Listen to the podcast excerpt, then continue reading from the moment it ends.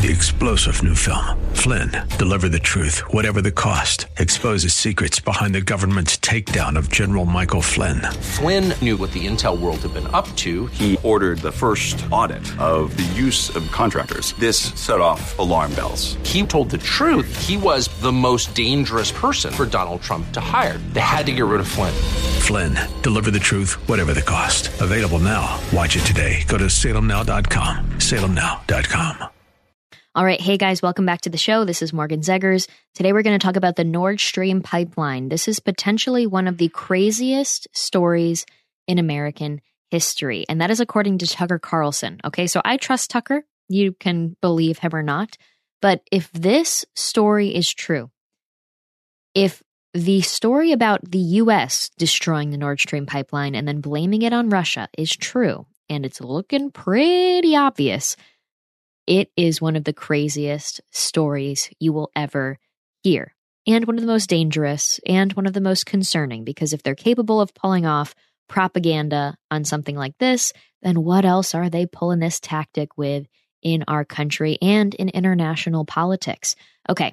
Either way, before we get into the actual topics and I show you some really interesting clips, I did want to say once again I picked up my phone right before I hit the record button, and what do you know?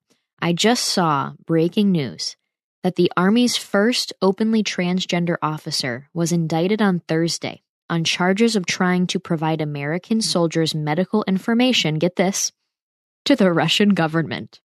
A federal grand jury in Baltimore indicted Jamie Lee Henry and his wife Anna on charges of conspiracy and wrongful disclosure of individual identifiable health information. According to prosecutors, the couple met last month with an undercover FBI agent posing as a Russian diplomat and offered medical information from Fort Bragg, the home of the military's elite Delta Force. I can't. Okay, so this is literally just as I opened my phone to record. So, of course, I have to share that with you. This is all I know. I was reading a post from Common Ground Studios. If you guys don't follow them, it's a good page. But here's what I know just looking at this I will be very clear. If you have internal problems in your soul, in your mind, I don't think you are capable of carrying out proper values in the workplace. So, I personally, if someone's very troubled, and that can include people who can't even identify with the gender they were born with and biologically are. If you have internal issues, if you cheat on your mm. wife, and I know, if you have a mistress, and I know, if you are a bad person in private and I know about it, I'm not going to do business with you. I don't feel comfortable doing so because I feel like it's an endorsement. It's like giving your, your money when you're buying from a company to a company that doesn't like you or is very woke and will put your dollars into supporting something like an abortion fund or whatever it may be. It just doesn't sit right with me to support those companies. And then it really doesn't sit right with me to do business with people where I, I can't trust their moral code. I can't trust their values. And I think they have some internal problems they need to fix. I mean, what's that? I think it's by Mother Teresa. She said, if you want to change the world, go home and love your family. You have to make sure you're making the best effort in your personal life and on the inside of your body, your soul, before you go out and try and have a global impact or a national impact, especially if you're going to serve your nation. So that could be a whole million episodes on this podcast of how I think there's a lot of problems with that and people are just rotten on the inside these days. But to be honest, maybe it's, you know, un-PC for me to say this, but I don't think that it's crazy to say there's a correlation here between mental instability and also this betraying of your country. Absolute traitor. Okay, so I shared that to my Instagram story just now and I put it with the song Simple Man by Charlie Daniels because it's just what you gotta do. That being said, let's get on into the episode.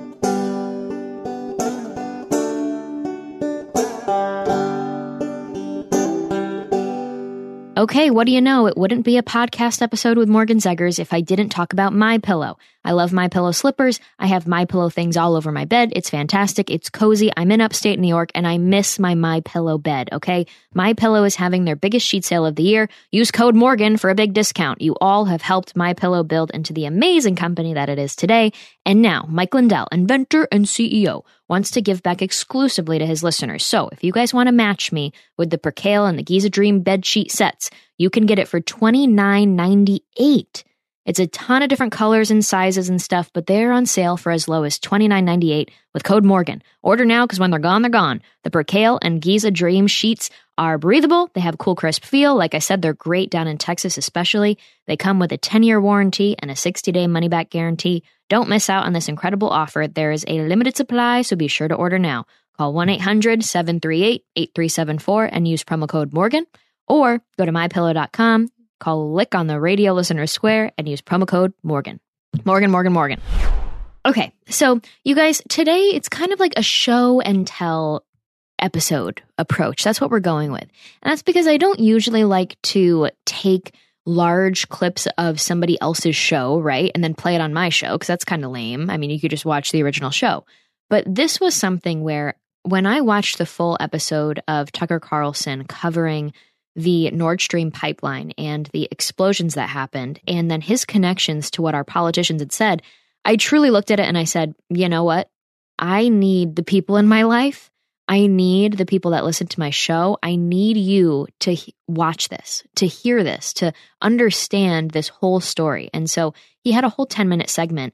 I went through it and I clipped up segments of the show so that you could really get a full glimpse of how crazy the story is, how ridiculous it is, how dangerous it is, and how concerning it is. I mean, like, think of every bad word that you can think of. That's this is that. This is that to me and to many other people that are aware of these issues.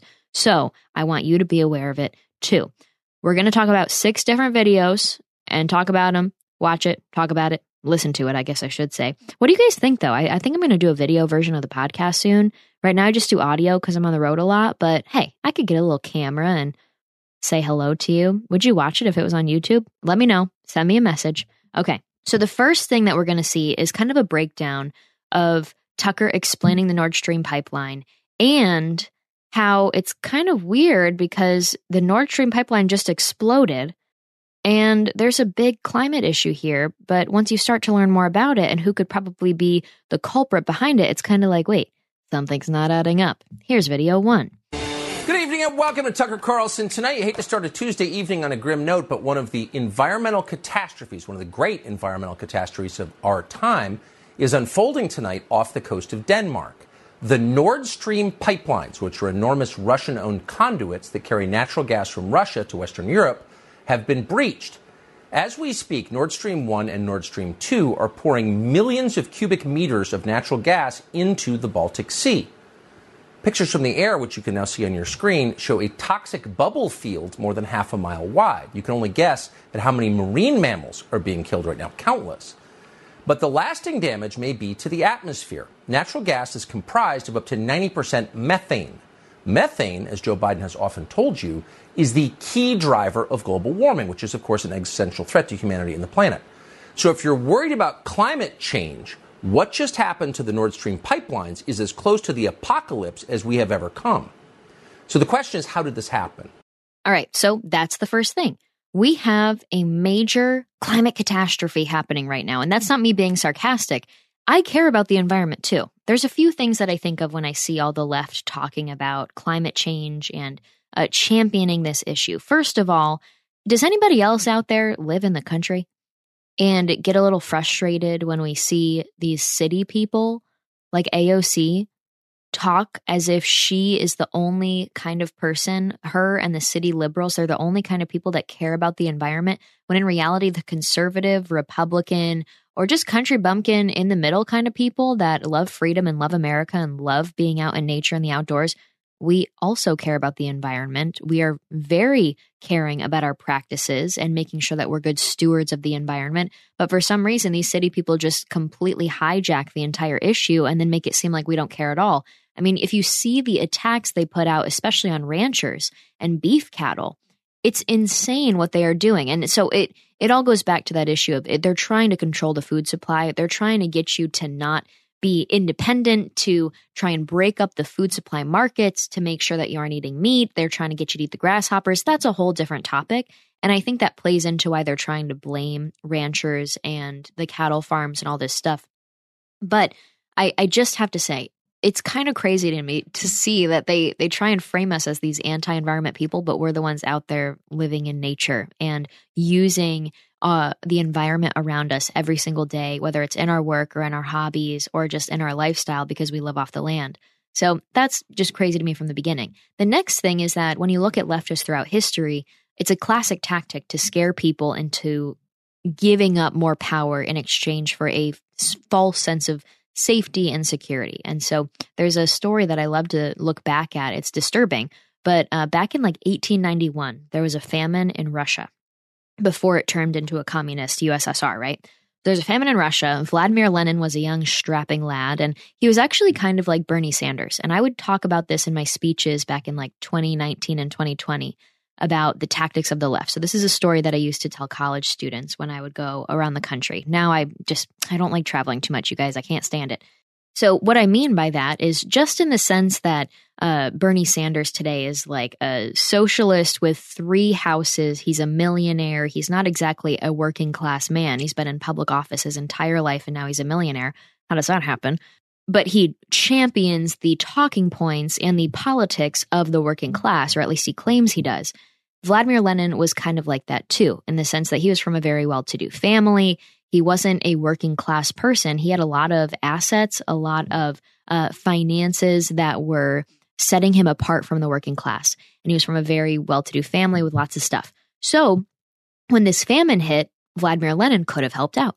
Vladimir Lenin could have been a part of the change to help people from uh, stopping people from starving. There was millions that died during this famine, and he has documented. I found this one day and I was shocked by it. He's documented talking about this time in his younger life and how he saw people dying around him. They were dying in his community. He had the money and the ways to help other people, and he decided not to. And he said, I didn't help those people because I knew that my desire to bring communism to this country, these ideas, they would not be accepted by the Russians at that time. And so we needed the Russians to get into such a sense of uh, fear, into such a sense of insecurity, eh, that they would be willing to embrace more radical ideas that they usually would never consider if they were in the right state of mind. Are you guys tracking what I mean by that? Of they wanted to scare people so much and get people into such a fragile state, desiring just surviving, getting by day to day, uh, able to feed themselves, that they said, you know, if we get them to that state, they might be willing to embrace our radical communist plans. And what do you know? That actually ended up working out in a way. So when we even know that somebody like Vladimir Lenin admitted this, and now we see that common tactic throughout history, it's no surprise that they used COVID to fearmonger and then grab power. I wrote an I wrote an article. I think it's in the Washington Examiner. I wrote an article in March or maybe the first week of April 2020. And I remember sitting here with my mom because I went home to my parents' house. My dad got deployed for COVID relief. Um, and he went out to Utah to do all, remember all those field hospitals, like the Seattle Field Hospital and stuff? My dad got sent out west to backfill for that. Um, and then it was like a million dollars a day, and nobody was even in the hospital. But I digress. My mom was alone on the property, so I went back home to stay with my mom during this time. Nobody knew how long this was going to be or whatever. So me and my mom would just hang out. And I said, Mom, I think I need to write an article about this concept that while we're all scared right now, I mean, guys, this was in the 15 days to slow the spread that extended into the 30 days to slow the spread. Remember that? So this is in 30 days to slow the spread phase. And I said, Mom, maybe I should write an article about the topics I talk about with students of during a time of crisis, the left will power grab. And I think that that could potentially happen with COVID. What do you know? I'm a genius. Just kidding. It was a very basic concept. Most people caught on to it. But I wrote that and I released it in like early April 2020, and it still rings true today. But what I used to talk about before all the COVID stuff happened, when I was giving speeches to college students, was how they were doing it with climate change. So they're scaring us so much that we might be willing to embrace crazy ideas. They tell us that we're literally going to die in 10 years. And this talking point has been around for how long now? Since 2017 uh, when AOC started campaigning? Or I don't know what year, but guys, it's almost at the 10 year mark and we haven't died yet. So thank thank the good Lord above. But they literally said the world is going to end in 10 years.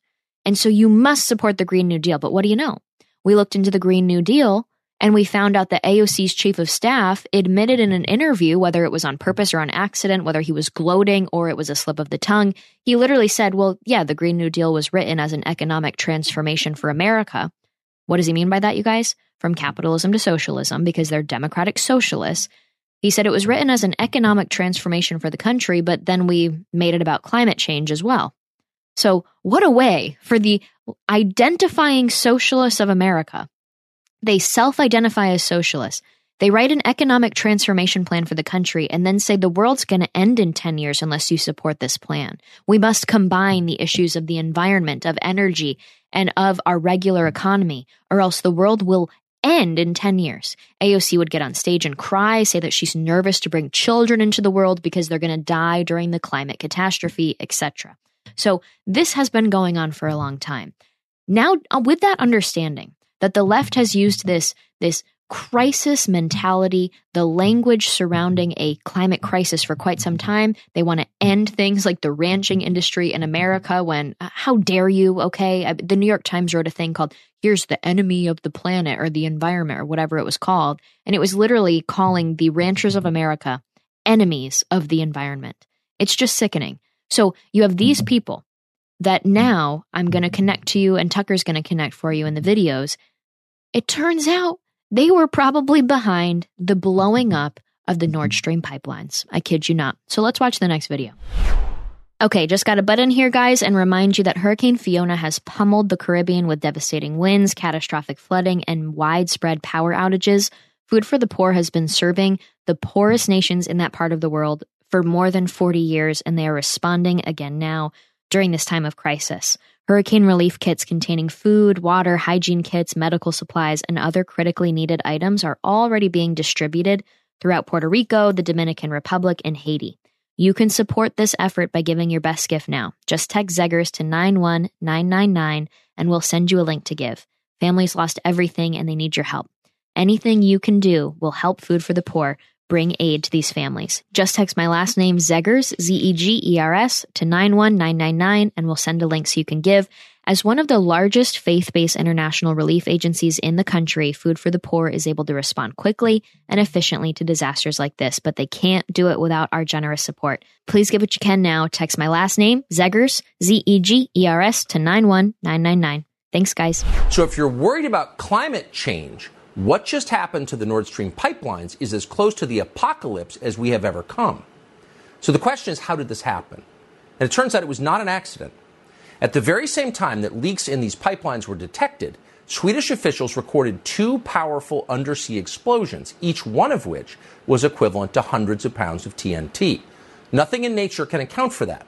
Almost immediately, the pipelines began leaking in three separate places. So there's only one explanation for what happened.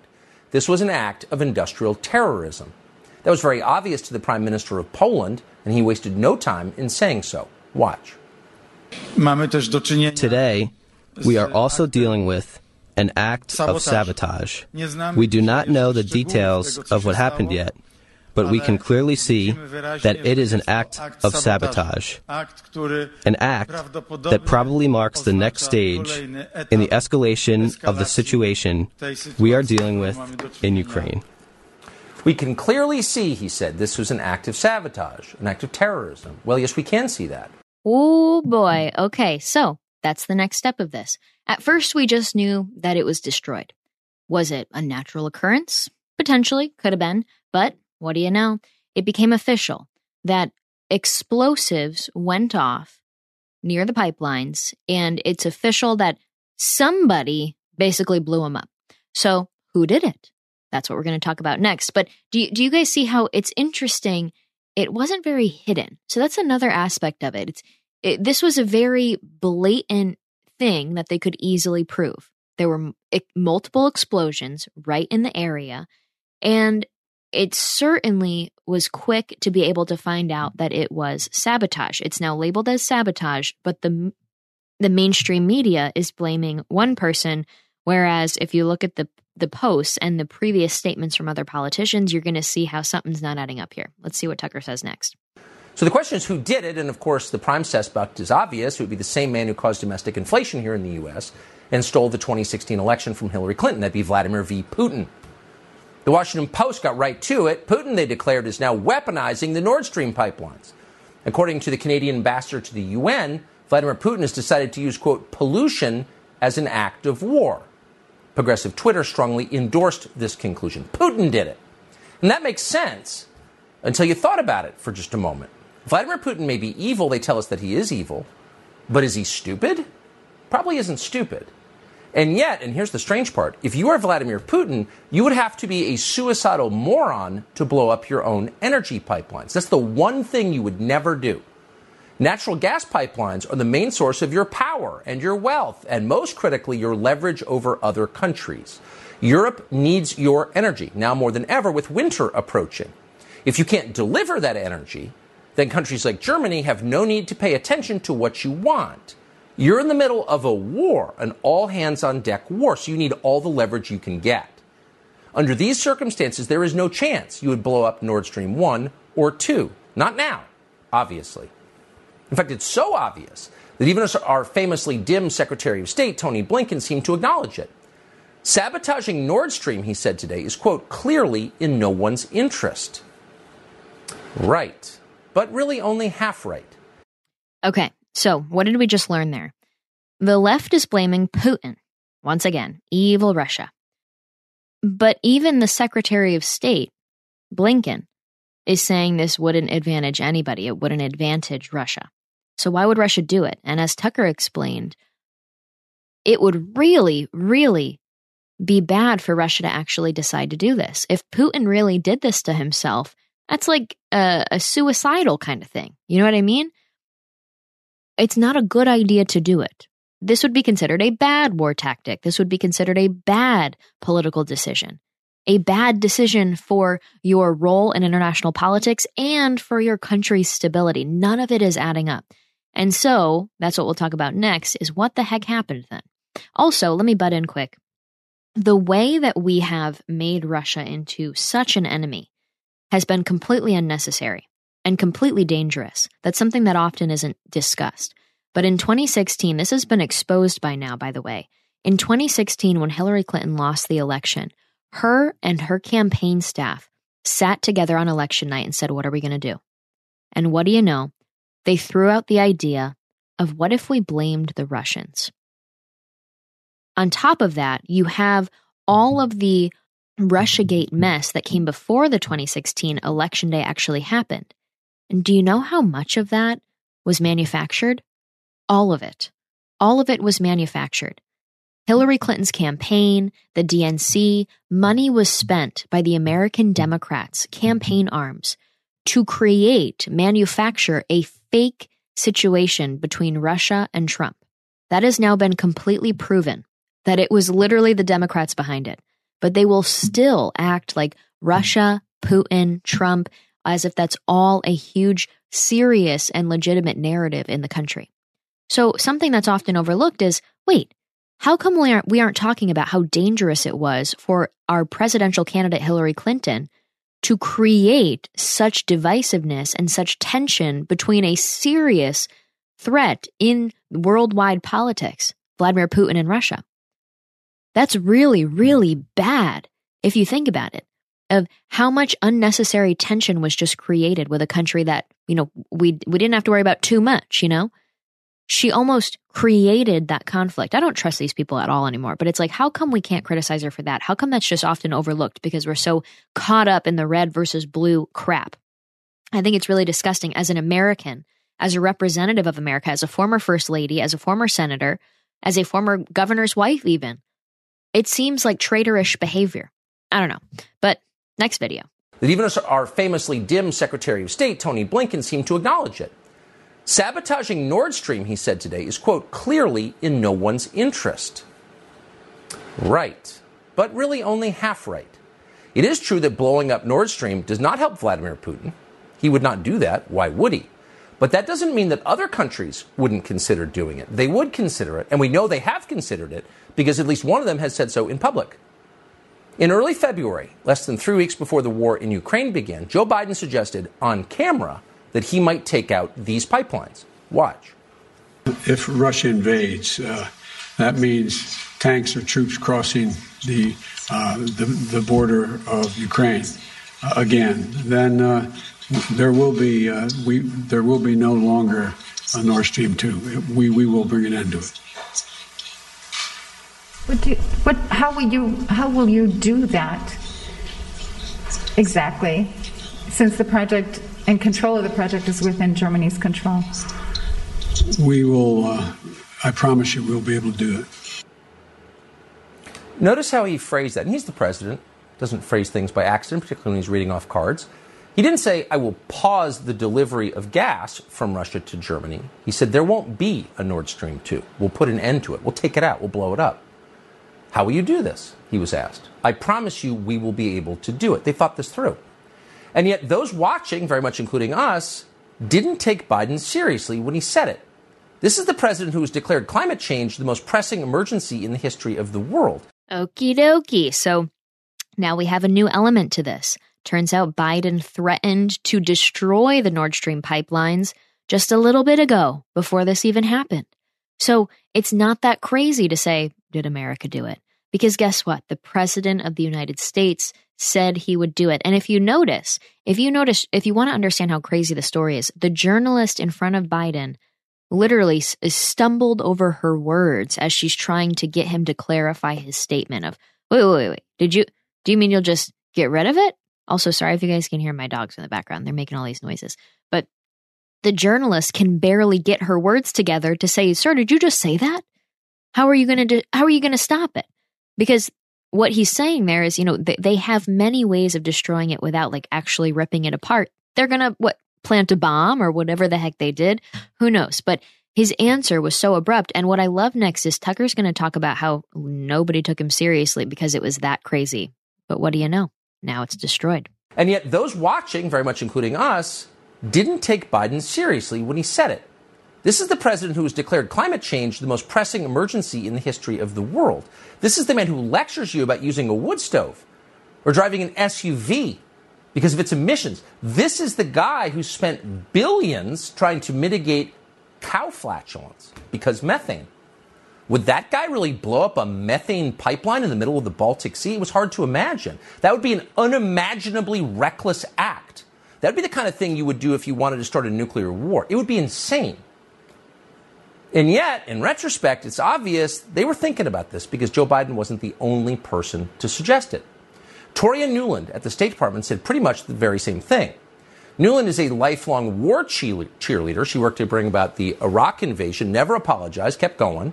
She helped engineer the coup that overthrew the Ukrainian government some years back. So capable, clearly she's capable of anything. But environmental terrorism, even for Toria Nuland, that seemed too much, too extreme. And yet here she is in January. With regard to Nord Stream 2, uh, we continue to have uh, very strong and clear conversations uh, with our German allies, and I want to be clear with you today. If Russia invades Ukraine, one way or another, Nord Stream 2 will not move forward. One way or the other, we'll stop Nord Stream. Now, looking back, those words seem chilling eight months later as natural gas pours into the Baltic Sea and into the atmosphere. So you have to ask could the Biden administration really do something like this? We can't say for sure. We don't know for sure. We can tell you that close allies of the Biden White House believe they certainly did do it.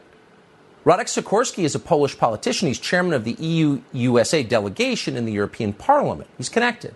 He's also the husband of regime stenographer Anne Applebaum, of The Atlantic magazine. Sikorski is so close to Joe Biden that he's got a picture of the two of them together in his Twitter profile. So when the pipelines blew up, Sikorski responded immediately. And here's what he wrote Thank you, USA. So once again, did the Biden administration really do this? It's hard to believe. Okay, okay. Isn't this getting crazy? Now, I wish I could see your face as you're listening to this because when I first watched this whole breakdown, I was shocked. And I get, a, I'm a little desensitized to it now because I've seen this clip like five times as I've been creating this episode, as I've been preparing and studying for it. But when I first watched it, I had just thought, geez, this, this destruction of the pipelines is really sad and it's really unfortunate to see. And it's, it's really scary too, because as we talk about, you know, what World War III would look like and what wars between the, the Western nations or between the East and the West would look like nowadays, it's going to be things like fighting with our industries, like fighting with utilities, like uh, doing things like blowing up uh, resources, natural resources, energy resources, all of these important things that keep a society going. And that's really how you can weaken an enemy, right? And uh, uh, hacking into the grid, for example, all this different stuff. And to see it actually play out it was kind of freaky. Now, it's one thing if it's it's Russia doing it for a war reason, right? Like they're in war, this is their their tactic. That's scary enough, right? But now picture it as this story breaks, we find out it's sabotage. The mainstream media releases an entire week long propaganda reel telling us that Russia just did it. And it turns out, with just a little bit of digging, to break this propaganda story up and expose the truth, all we had to do was look and find oh, wait, a handful of months ago, the President of the United States said he would do this, that he would blow it up himself.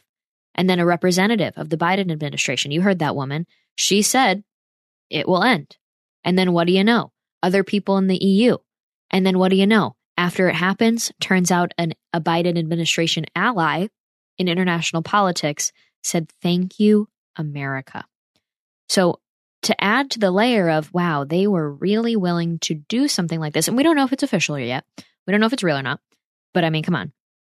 To bring it to the next level of it wasn't just Russia, it was our own leadership and then they tried to put an entire propaganda spin in the news to indoctrinate us into thinking that it was the enemy. Oh, I mean, what else could they pull off? You know what I mean? It's open your eyes a little bit and think, wow, what else are they capable of doing? Like hurting citizens and then blaming it on our opponents to further a certain narrative and build hate in our nation for enemies. It reminds me very much of 1984. And I, I truly don't mean that as, oh, it's Orwellian, but literally this happened in eight, uh, 1984 in the book. They drum up these false stories or they they cause problems and then blame the enemy and it's all to try and rally the people together to distract them mm-hmm. with a hatred of others, the outsiders, the people in other countries or whatever it is, and prevent them from realizing that they are actually being oppressed and controlled by their own government, that it's all a lie, it's all a scam. So I'm concerned. I mean, what else in the past have they done then to hurt us or to hurt other things worldwide? And then they blame on enemies, and then we go and we we spend millions, billions of dollars on wars. Another thing of this too is like, wh- what are they capable of next? if this is our kind of war that we are dealing with now for the future, destroying things, what is it going to lead to next? So I'm a big fan of, of complete independence. I want that for me and my family on my property, but this is a good reminder that politicians don't care about you. They don't care about actually making sure that you have fuel and energy and food and all of the things that you need to get by. They don't care about keeping those things going, as long as they're taken care of, of course, and they for sure are. They'll destroy it for entire nations, entire communities, entire international supplies, supply chains. They'll destroy it and they don't care at all because they're getting a political win. This is a good reminder, too, of remember in the last few episodes, we've talked about the prince, uh, Machiavelli, how he had that common phrase of the end justifies the means. Now, that had been completely corrupted as a term and then used by communists, especially throughout the 20th and 21st centuries, We've seen them use the term the end justifies the means, where they believe, hey, any suffering, any any struggle that we cause, things like uh, famines, things like the gulags, things like re-education camps and forced labor and killing political opponents, communists, communist dictators say, hey, the goal that we're trying to achieve of a communist utopia is worth killing political opponents because it helps us get there. The end, the goal that we're trying to achieve is justified it's worth it for us to do a little, a few dirty things, right? In exchange for achieving our amazing end. The end justifies the means. And so I think that's what's happening here is they're willing to do some dirty stuff. These climate change crisis freak out kind of people that have climate change as a fake religion all over the mainstream media.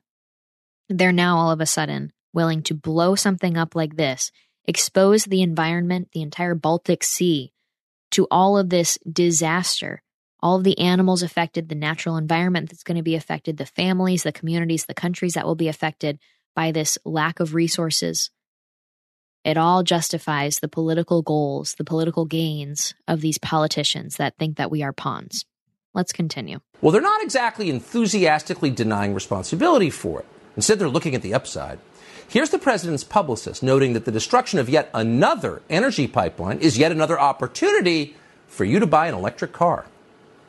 Uh, as you all know, these pipelines weren't pumping gas into Europe at this time. Uh, NS2 was never operational, as you guys know.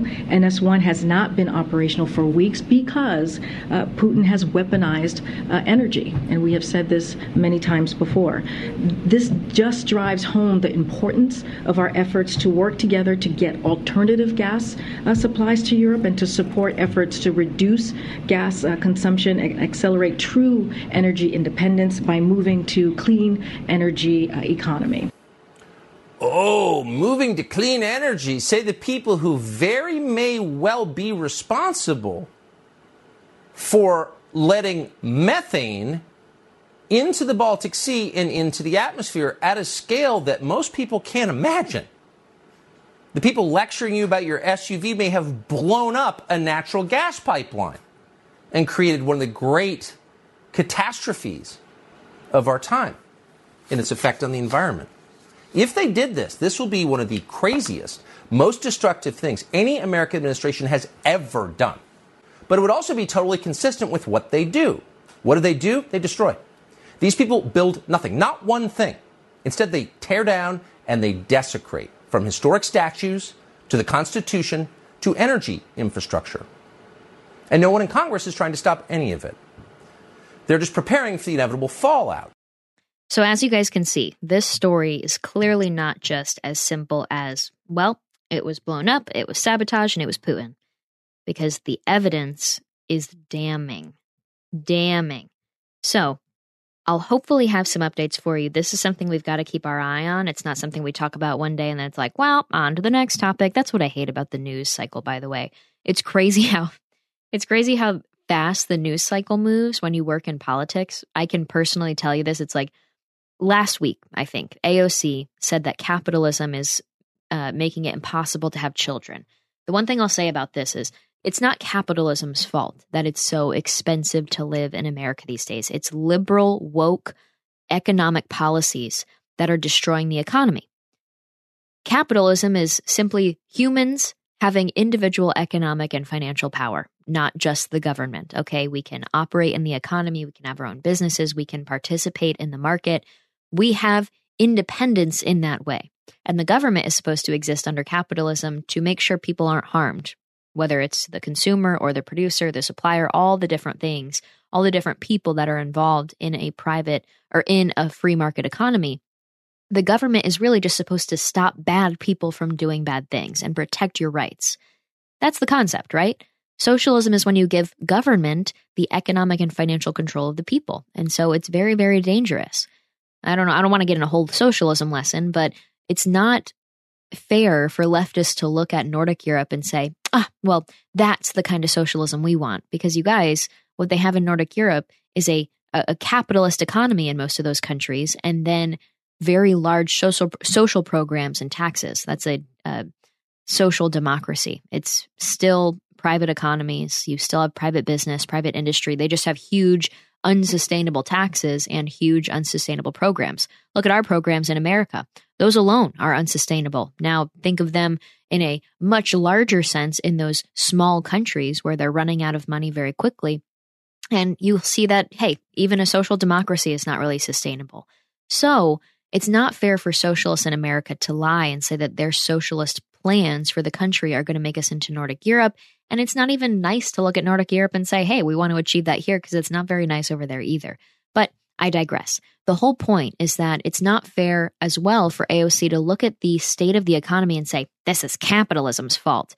No, it's bad policy leading to a lifestyle here that's completely unaffordable. And now young people are struggling to move on to that next phase of life, to get a home, to settle down, to get married, to have children. So that story happened last week.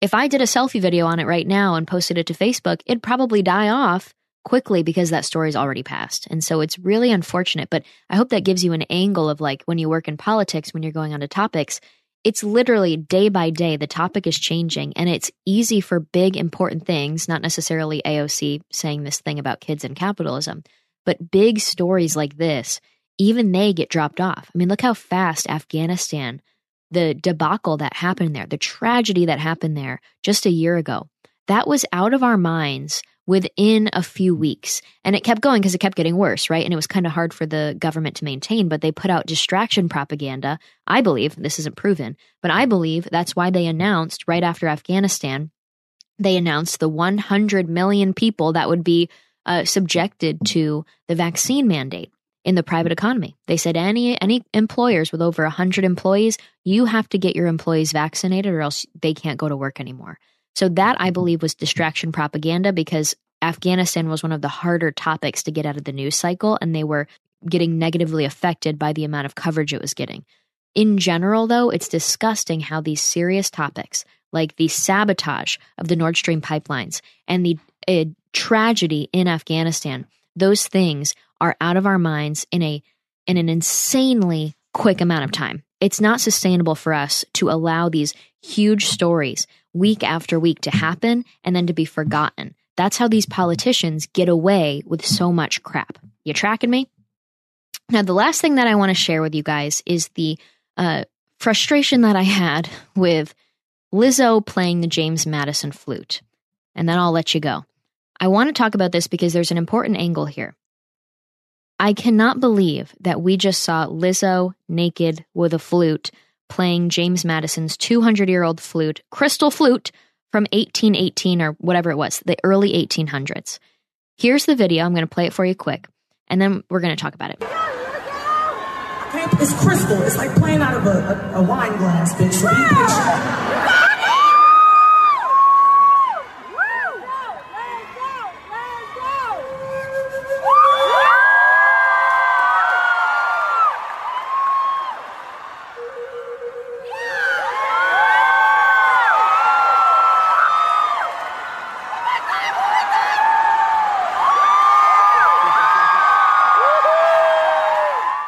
So be patient. So I just wanted to comment on one mm. thing because yes, I could rant about how it's it's so disrespectful for her to be pretty much naked on stage playing one of our founding fathers' flutes. But the thing that really gets me is that there's no decency there's no common sense here to say, you know what, maybe we should be more respectful of the situation and have Lizzo wear a different outfit. I don't care if the pop singer that's one of the most popular pop singers in the country, in the world, plays a historic flute. That's kind of cool. You know what I mean? It's it's interesting to see the connections with history. But the thing is like why did she have to be pretty much naked in a see-through leotard that was just crystals and mesh? Why did she have to twerk with it and shake her butt as she's playing the flute? It's that kind of stuff where it's like, what happened to common decency in our nation? Now, some people are saying, well, here's a video of her earlier in the day where she's fully dressed and she's visiting the museum or wherever the flute was held and she plays a whole beautiful song. She's a professional flute player, Morgan. You should give her more credit. She's just using a historic flute as a professional flute player. Okay, then if she's a professional flute player, you'd think she'd have greater respect for the fact that she is using a founding father, James Madison's 200 year old crystal flute. Maybe she would respect it even more, right? You would think. So I don't like that excuse at all. I don't think it's okay to let people who are role models with millions of followers be completely naked or near naked while they are desecrating an important, important part of our nation's history. And no, I'm not saying the flute is an important part of, their, of our nation's history, but there's something to be said about respecting our history, respecting our heritage, respecting the people that came before us. And this ain't it. Okay? That's my thoughts on that. Thank you.